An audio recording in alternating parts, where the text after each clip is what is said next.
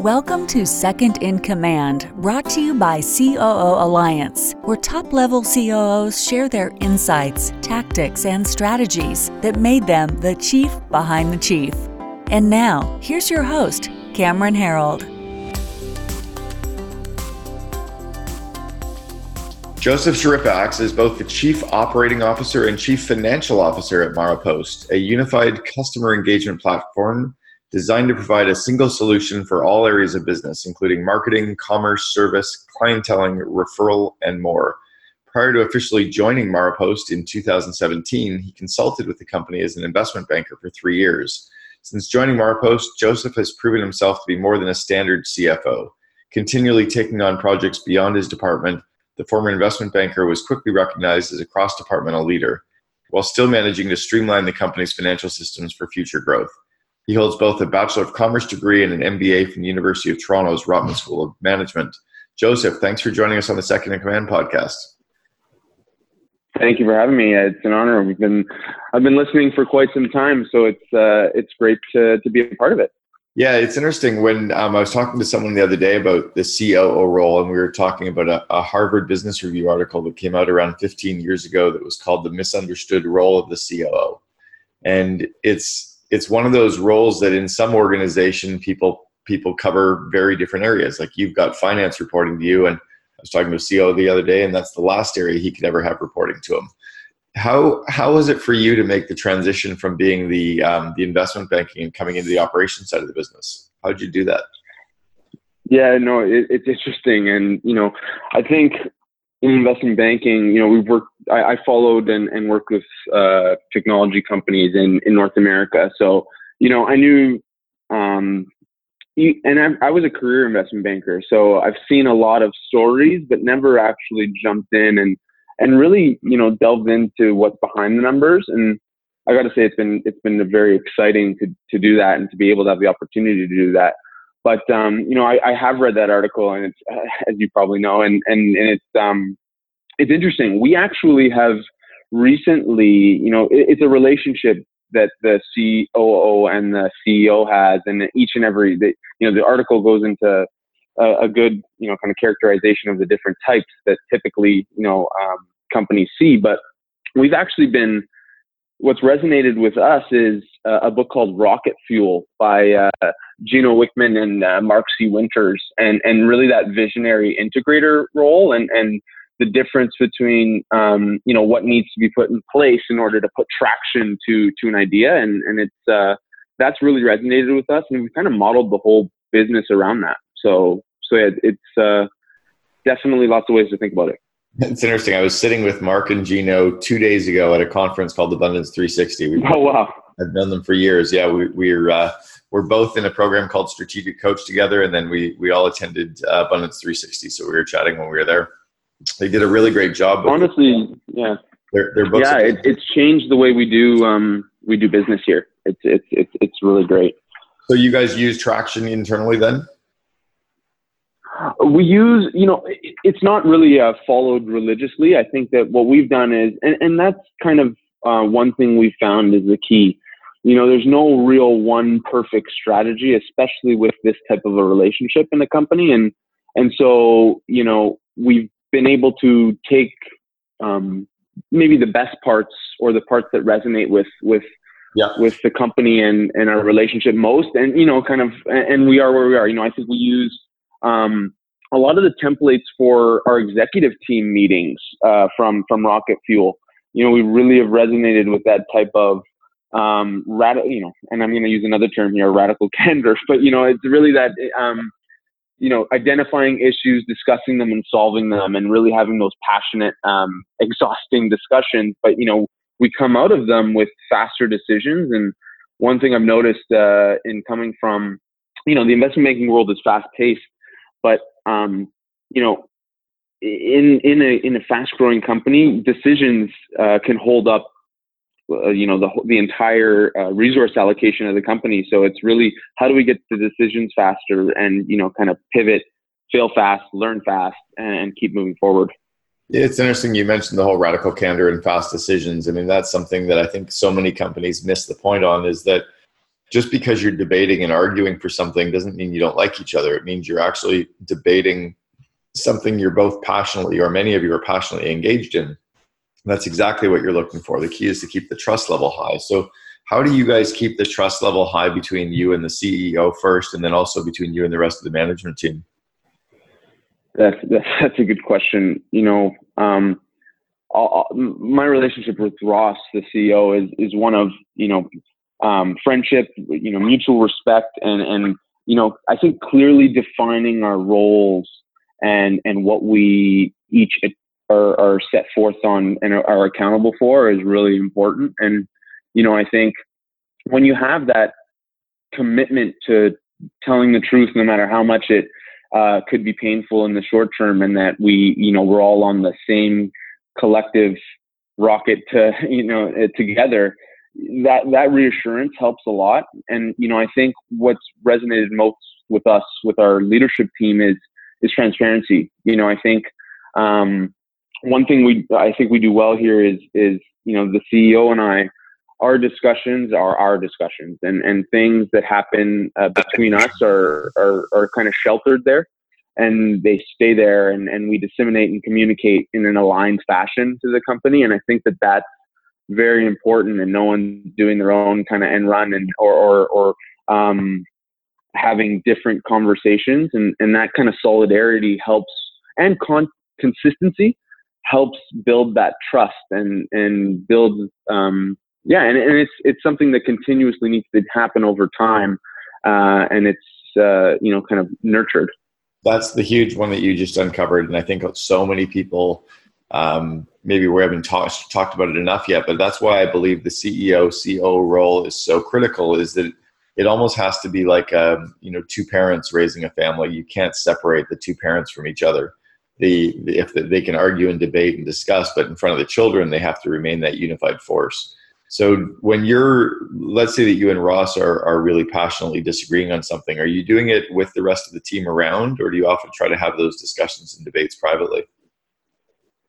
never with the other team around. Um, you know, I think we've we've had, we've done a good job at, at recognizing when you know you know we'll be in a leadership team, team meeting for example and i think an, an, a topic will will come up that you know maybe the ceo and i haven't seen eye to eye on just yet or we haven't gotten to the bottom of of you know kind of what our path forward is on that specific issue we'll defer it and and and you know i think that because I don't.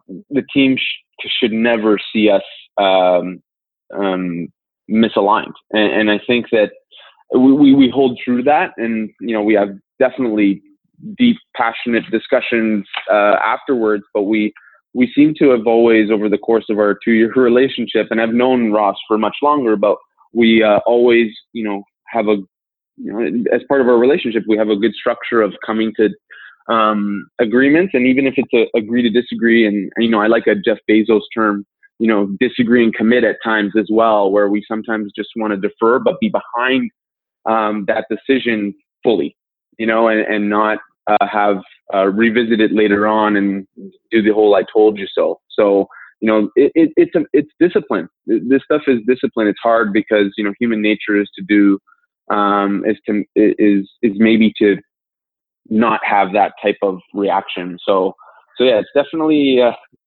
it's time consuming and mind con- and it consumes you know kind of your thoughts. So uh, it's having that discipline. That's good. You you mentioned something earlier about um, kind of I guess when you got involved as the COO and you started to see the business behind the numbers. What what did you start to see that you really never saw as an investment banker? What do you think investment bankers are missing that when you got in there you saw something different? I think a really I, good question. I don't, I don't want to lead you, but I think I knew where you were going with that.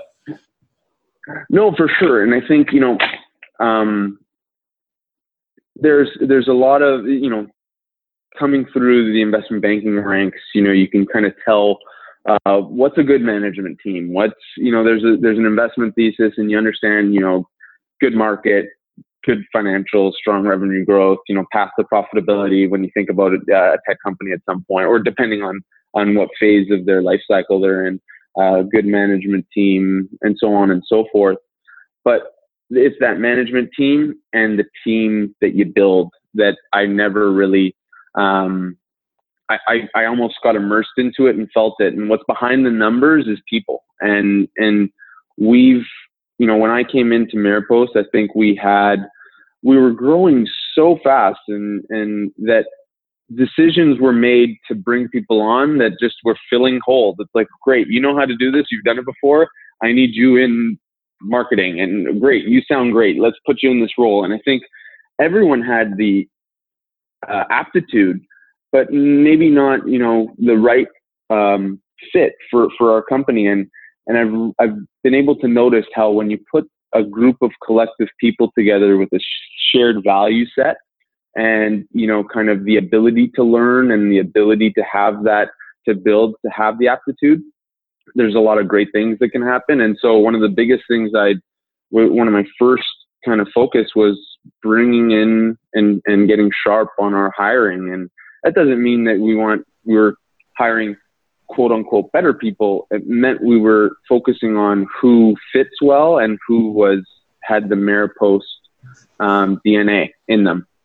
You know and i think that was where i was hoping you were going to go was into the people side. Because when you sit and look at the numbers or the spreadsheet or business plan it's easy to sit there and and ex, you know expect certain things to happen or say well if you just pull these two levers then you know x plus y equals z well not necessarily when there's people involved in all that and i think that is that is the complexity of the business too right you um how do you stay on? And tell us very, very quickly about Maropost. Like, what is it exactly? We should maybe even started with that, but but what is Maropost? Just for any listeners who don't know what you guys do.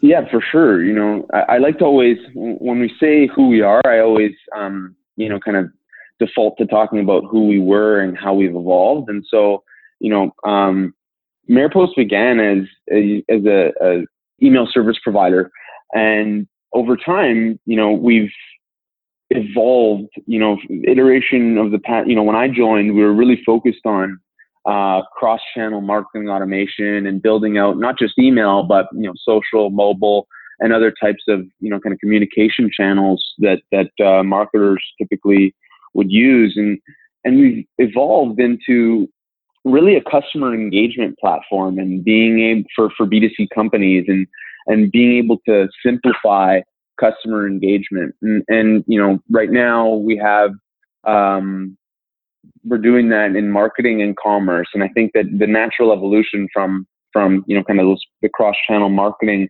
automation tool into adding the the other customer engagement um, channel, which is transactions and the ability to to to to have a platform that can um, manage and give that 360 degree view of a customer all in one platform. Uh, and and you know, I think companies like uh, Salesforce, Oracle, Adobe have been uh, acquiring their way to that 360 degree view, and and it's our true belief that building the platform from the ground up is uh, is is is going to be you know kind of our our approach to that market.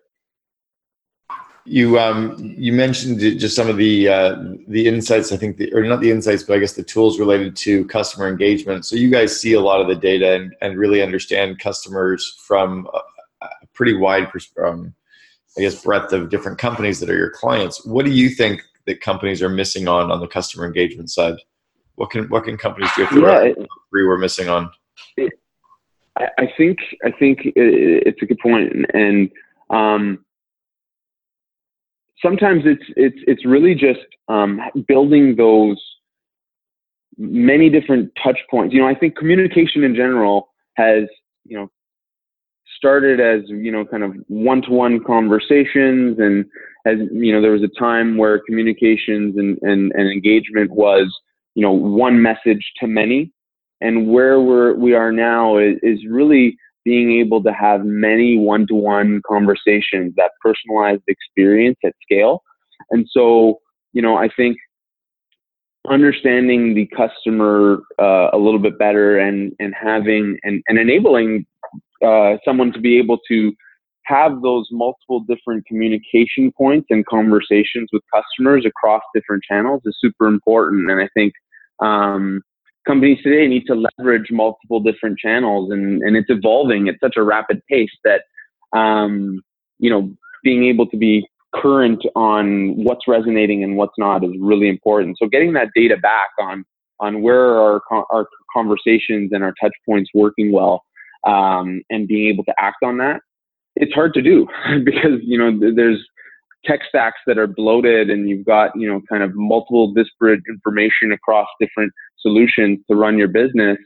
And trying to have that all in one spot to get one view is, is difficult to do but it's a problem that uh, you know we're trying to crack and i think we're doing a great job at it so do you think we're gonna do you think we're gonna lose the um, the one-to-one connection with our customers when we start putting in place things like the automation and artificial intelligence to to have you know those parts of this i guess system automated more? Are we going to lose that connection or do you think that ai can can deliver it as well as a human can?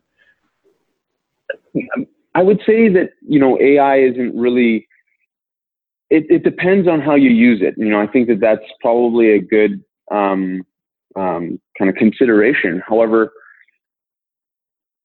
what AI and machine learning should be able to do is help you better engage and have more meaningful conversations with your customers and enable, you know, because I think people are craving for that uh, personalization and human uh, touch. And I think that if you can use technology to enable those conversations better, um, that's where where success will will probably uh, most likely come from. So you know, it's it's not trying to replace the human um, the human touch and the human personalized conversation. It's more so uh, using technology to enable more conversations, more meaningful ones as well. That makes sense. Okay, um, you you talked a little bit about the uh, you know your role with Ross walk us through how you get on the same page with him you know what his vision is for the company and how do you keep him on the same page with you, you know, your vision or your plans to make the vision come true? How do you guys stay on the same page? Yeah so so um, it's definitely a well documented process. We spend um, once a week we have our one-on-one that's pretty structured uh, that focuses around what are our top three priorities uh, this week, each of us, and what were they last week to hold each other accountable to um, staying focused.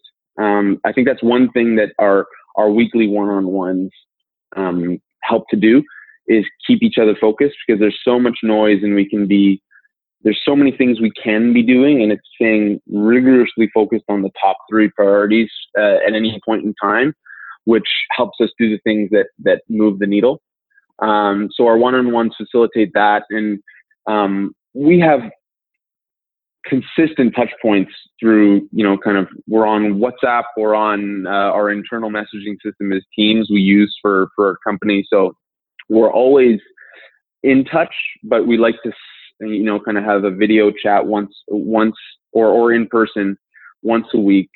We have monthly um, check-ins, which are you know kind of usually offsite, similar to the rocket fuel uh, style, you know, offsite meeting where we, you know, catch up on personal life as well. You know, we're very much um, friends and involved in each other's personal lives. So, you know, maintaining that relationship on a personal level is something we do monthly.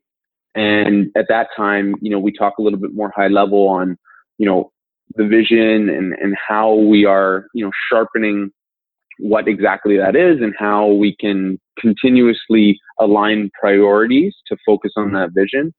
Um, and then we have, you know, kind of regular quarterly um, check-ins that that usually are ahead of a board meeting that we, you know, kind of align there. So there's multiple different touch points that we have in the calendar, and they don't move. There's nothing that can that can um, get in the way of those meetings. We schedule around them, and we think of them as as hard firm uh, parts of our uh, our calendars. So it's really kind of that. That's the kind of structure, along with a lot of uh, casual conversation via instant messaging along the way. Uh, uh, yeah, it's awesome. You guys have clearly got the systems in place for it. How many direct reports do you have?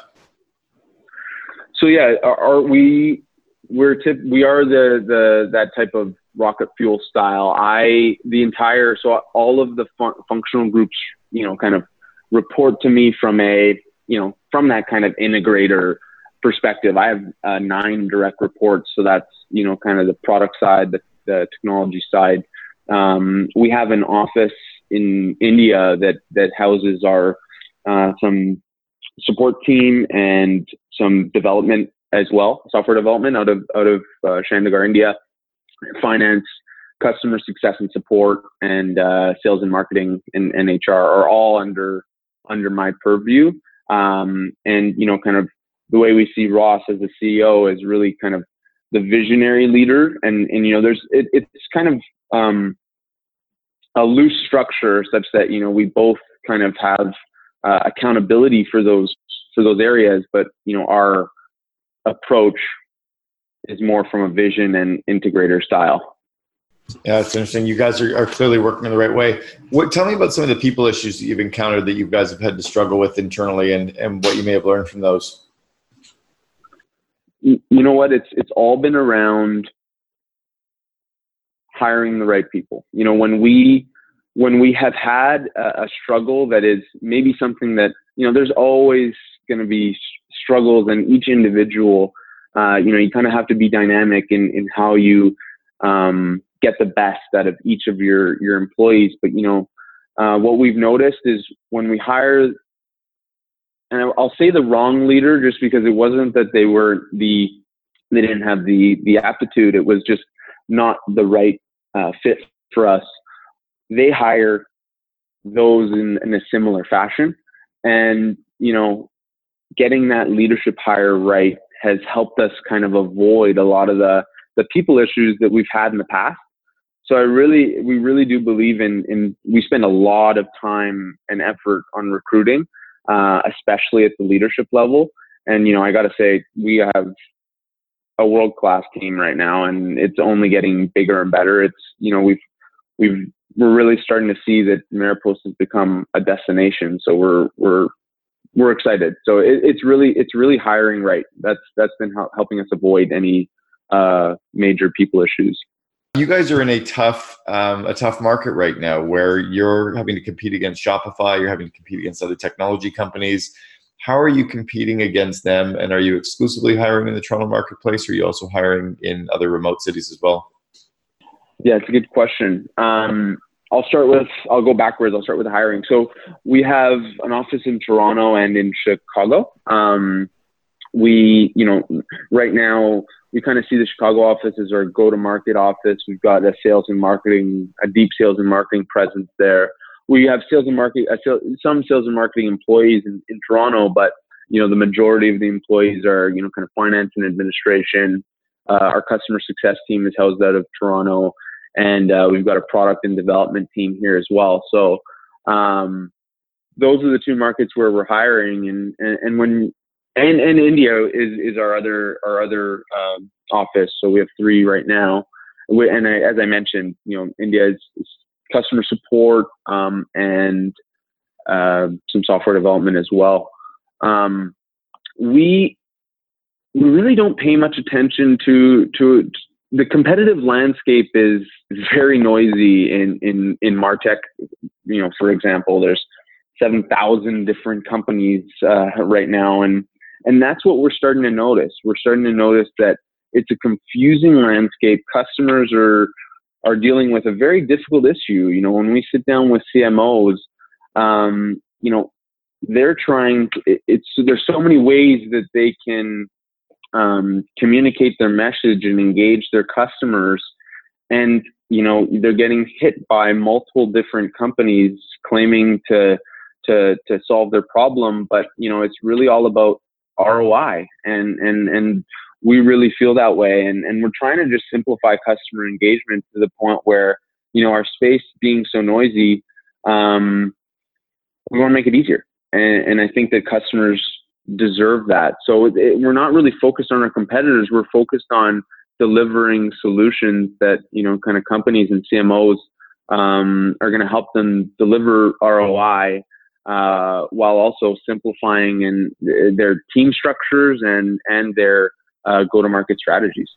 Yeah, I love that you're trying to keep everything simple with this. So talk to me a little bit about the IT and engineering groups. It, it's always felt to me that um, a company that really has their engineering group completely aligned, and we're building only the things that are most necessary. We're building them lean, and then the second half is the the group where the engineering and, and IT groups are building stuff they want to build and they're overcomplicating you know everybody's world how do you how do you get IT and engineering to really be listening to the customers and building only what's needed? That it's that's a very good question, and I will say I'm going to make it sound easier than it is, but it's it, it's very difficult. You know, I think number one, your internal communication and feedback loops have to be um, have to be tight, and you know, um, relentlessly uh, keeping focus, you know, I, I'll start at also keeping focus. You know, I think simplify is not just you know a word for us. It's it's something we we live by, and um, I think that every single one of our employees, as they, you know, we we've got it's splashed up on the wall. Where you know simplify, and how did you simplify your day today? How did you simplify your customers' experience with us, communications, anything? You know, all the way down to did I send someone a calendar invite with the maybe I put the number the link right in the in the location so that it's easier for them, you know, like simplifying everything and making everything easier than it has to be is something we're relentlessly focused on. And so, you know, how we do that on the product side is is really getting granular on the scoping effort to begin with. Number one, you know, I've, we've we've gone down the path of of scope creep and and you know, teams wanting to build these, having, you know, kind of grand um, ambitions, but then you end up kind of sometimes with nothing because you, you scope it so um, broadly and it sounds great, but, you know, putting a rubber to road is, is a lot more difficult than you thought. So we really think about the initial scoping effort as keeping this, the, making it simple, and focusing on the what are, is going to deliver uh, you know a simple solution and a simple result for for customers and we have sales uh, customer success marketing a monthly roadmap meeting that we really discuss this stuff in detail so that we're staying hyper focused on delivering the best functionality that is craved and and so you know and that includes our current customers and prospective customers, and we, we try and keep our, our finger on the pulse. Yeah, it's it, you guys are, are approaching it the right way. I've always been worried that IT can kind of be the the tail wagging the dog, and and it's how do you um how do you avoid that? I mean, they're just wickedly smart people, but the rest of the business often don't understand them. Um, we also we just to add to that, what we do um, is we have a, a rotation. So um, our customer success team has regular calls with with our customers, and you know we're kind of checking in, and and anytime there's obviously product feedback, what we do is we have um, the engineering team, our, our, development team, we have one or uh, several at a time join the call, listen, take notes, and deliver back um, a communication to their team.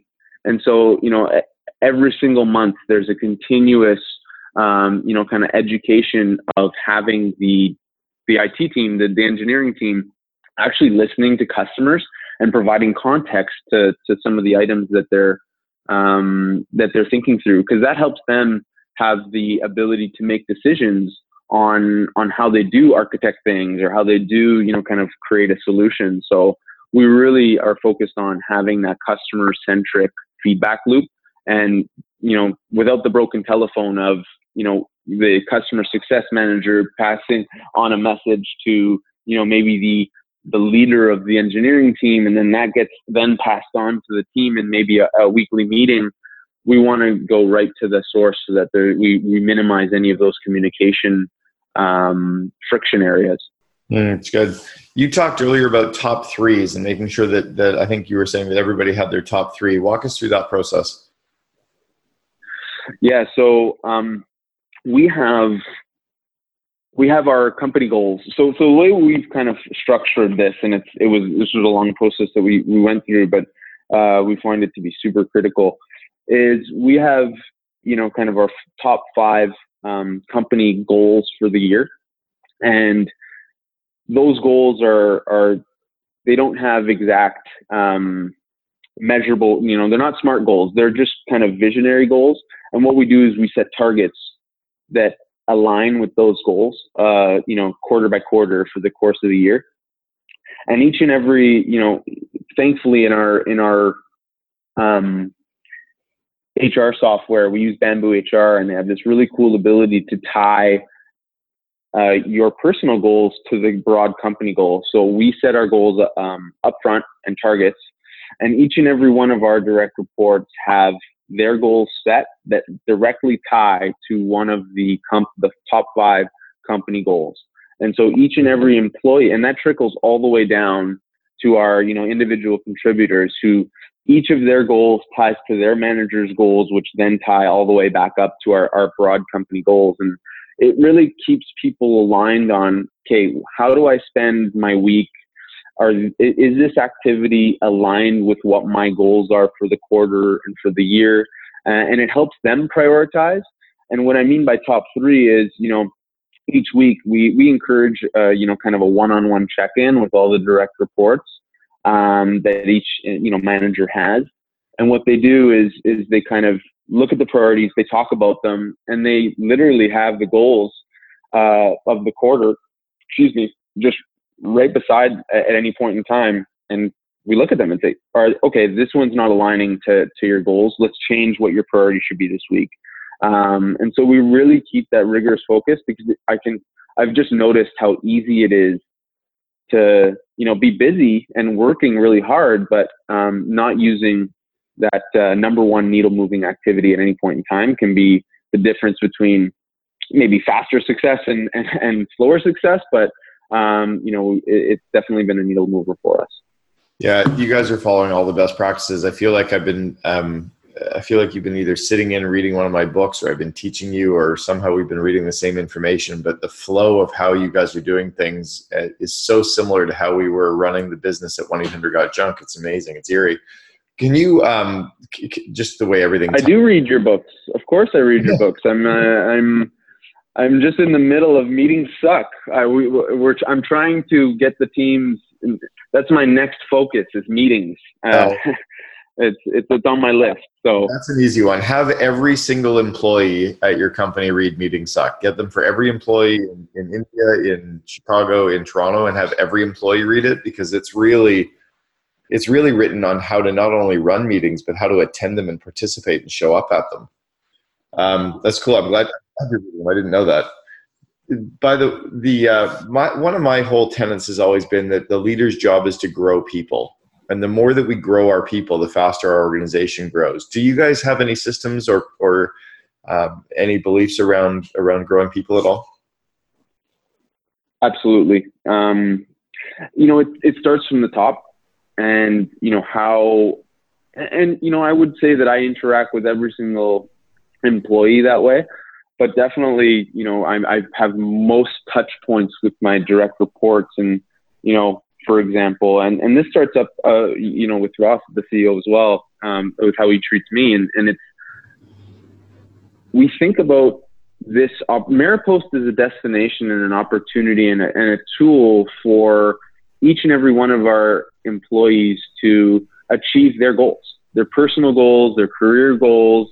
We want to be a conduit for that and, and, and help them with that. So most of our conversations when we have our check-ins on a quarterly basis, for example, is are we still ticking your your personal career boxes of, of what you want? If if not, is there another area in the company that you could be valuable? Is it, that you're and that you're interested in? or is it time for us to part ways? And and so you know, having that care, I think people really have resonated with that because if we care about their career in general, and we've had to part ways with people, you know, like just recently, we one of our our key employees moved on because it just wasn't um, aligned with with her opportunities uh, or or her goals in in the short term, and we it was very amicable and it was very you know we actually helped her or helping her find something else right now uh, that that better aligns with her goals. So i think when people feel that we care not only about what they do every day but if they're really inspired and and are achieving and, and growing in their career path and goals then you know they take care of us. So um Yeah, yeah. What, what, you just touched on there as well was you actually have what Jim Collins would have talked about as you know getting the right people in the in the right seats. You're actually asking them and proactively trying to make sure they're in the right seats. But even by asking them like, "How are we doing?" and and are we fulfilling what you need as you know for part of your career, you're actually really understanding how to handcuff your A players. Right? If you just take care of what they're looking for, they're going to stay. It's kind of like you know that old adage in a in a, a relationship. If you think the grass is greener on the other side of the fence go water your own grass. And if you're if you're just taking care of your employees they're going to go through brick walls for you. Where do you struggle? Yep. where where are you where have you struggled as a leader? Oh this is all of this has been a struggle. It, it's been you know it's it's so exciting and and it's very much um it, has been such a great ride, and I, am look, I can't wait for the next two, five, ten years with it. Um, but for me, you know, especially coming from an investment banking background, I sometimes have a very high attention to detail, and I think that you know. Um, in investment banking, there's like a diminishing marginal return to each minute of, of work done. And, you know, uh, if you want to get 100% done, it's going to take you probably, you know, to get to 80%, if it takes an hour, to get to 100% probably takes you another six. Um, and that was a trade off that in investment banking is okay because you have unlimited time and that's, you know, you, you're, you're at a university or as you grow through your career, it's just, you know, kind of that competitive landscape that you're, and you're in the services business. So it's just, you know, that's okay. That's understood. And, and I've, it took me a year to really deeply understand that. You know, I think that I, I understood it at the surface level, but then it, I didn't really feel it, and, and people noticed that. And so, you know, I've had to work on letting go at that, you know, getting it to 80% and that, that velocity of work is more powerful than, you know, kind of less, less work, but maybe a little bit more polished. So, um, you know, there are certain things where you just can't uh, let anything less than 100% go out the door. But, you know, I think that that has been the biggest challenge for me. And, and I think I'm still learning and overcoming it, but um, it's something I focus on a lot. What were your grades like in school? You were 4. you were 4.0, weren't you? no, no, no, but high enough, high enough, high enough. Uh, yeah, you're having, you know, I, I think you're having to unlearn what the school system lied to us all about. And they all told us that perfect was what we were supposed to go after. And the reality is, no one's ever looked at our transcript since the day we graduated. So it actually, point. it actually never really mattered.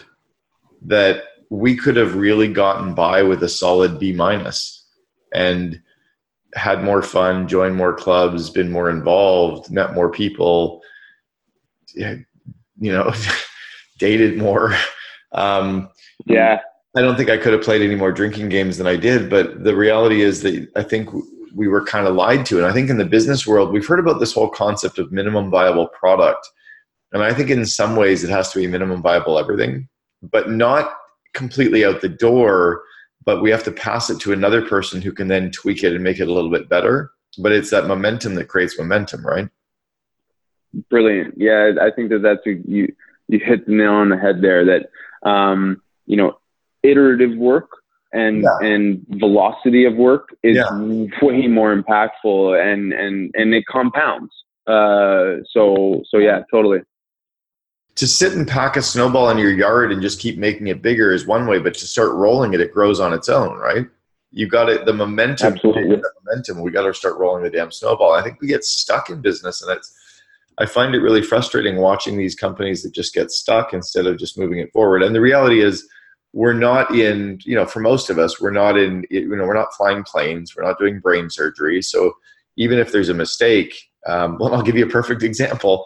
My newest book just came out yesterday, launched um, or launched two days ago now, called Free PR, and um, and we worked really hard on it. I have a co-author, Adrian, who I, I used to coach, who's who built a company called Canvas Pop and DNA 11, and we co-authored this great book. Worked really hard on it. Worked with a great editing team, and I'm really proud that when my books go out the door, there's there just aren't spelling mistakes or grammar or, or problems with it.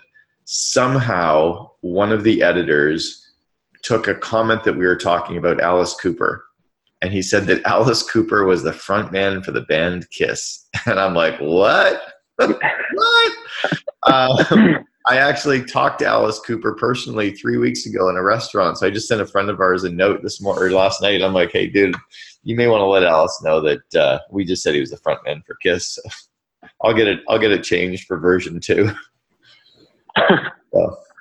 oh well. Well, yeah. No, what you were saying that per, that it, it's true, right? Like, and you can. All, I was watching that in front of us. That paralysis of um, lack of velocity because there's even sometimes a fear that you don't want to do anything because if it's not perfect, you might get, you know, uh, you know, feedback on it or it's it's it's a neg it's viewed as negative. Yeah. Um, versus you know failing fast and moving faster and and we had to really pick up the velocity uh, of work. Like it, it's it's it's it's an excellent point. Well, I, I, think you've probably got a big opportunity now to take that back and deep into your company as well, right? I'm, I'm going to be screaming the message. I'm actually going to make a, uh, I'll do a video post today on Facebook Live about it, but um, it just that whole idea of perfectionism is really, I guess it's got too big of a grip on too many of us. Joseph, you yeah. Leave, us with one kind of parting tip, something that you wish you'd known earlier on in your business career that uh, that you've learned that you now know today what, what's a, a good lesson that you can give us that's something you wish you'd known earlier? Yeah, I think um, the one thing I learned when I was coming when I was coming into Maropost, I thought that you know all of my initiatives that I had in mind to to improve, you know, how the company was run and the things that I could do. I think I I might have thought they were happening a little faster than they they they they should have, and and I think change is change is hard. Change takes time, but you have to you know kind of focus on the processes and the process goals that will kind of lead to those ultimate you know kind of results focused and and you know the kind of achieved um, end results. So you know it, it was because I, I, you can get really frustrated when you don't see immediate results for for for change, but it's it's hard and it takes and there's people involved, so it takes a lot of um, work and conviction. But if you stay the course, you know, and continue, great things can happen. So maybe just expectations are important. Think about them when you set them ahead because um, if you set them too tight, they can sometimes be demotivating. So yeah, that's much. one thing that that I learned from Maropost from from my from my time at Maropost so far. Very much. I, I, heard a good quote from a mentor years ago, and he said it takes a long time to get to the night before you become the overnight success. Amen. You got to keep keep working at it. Joseph Schirripa, the COO and CFO from Maropost. Thanks very much for joining us on the Second in Command podcast. Really appreciate having you.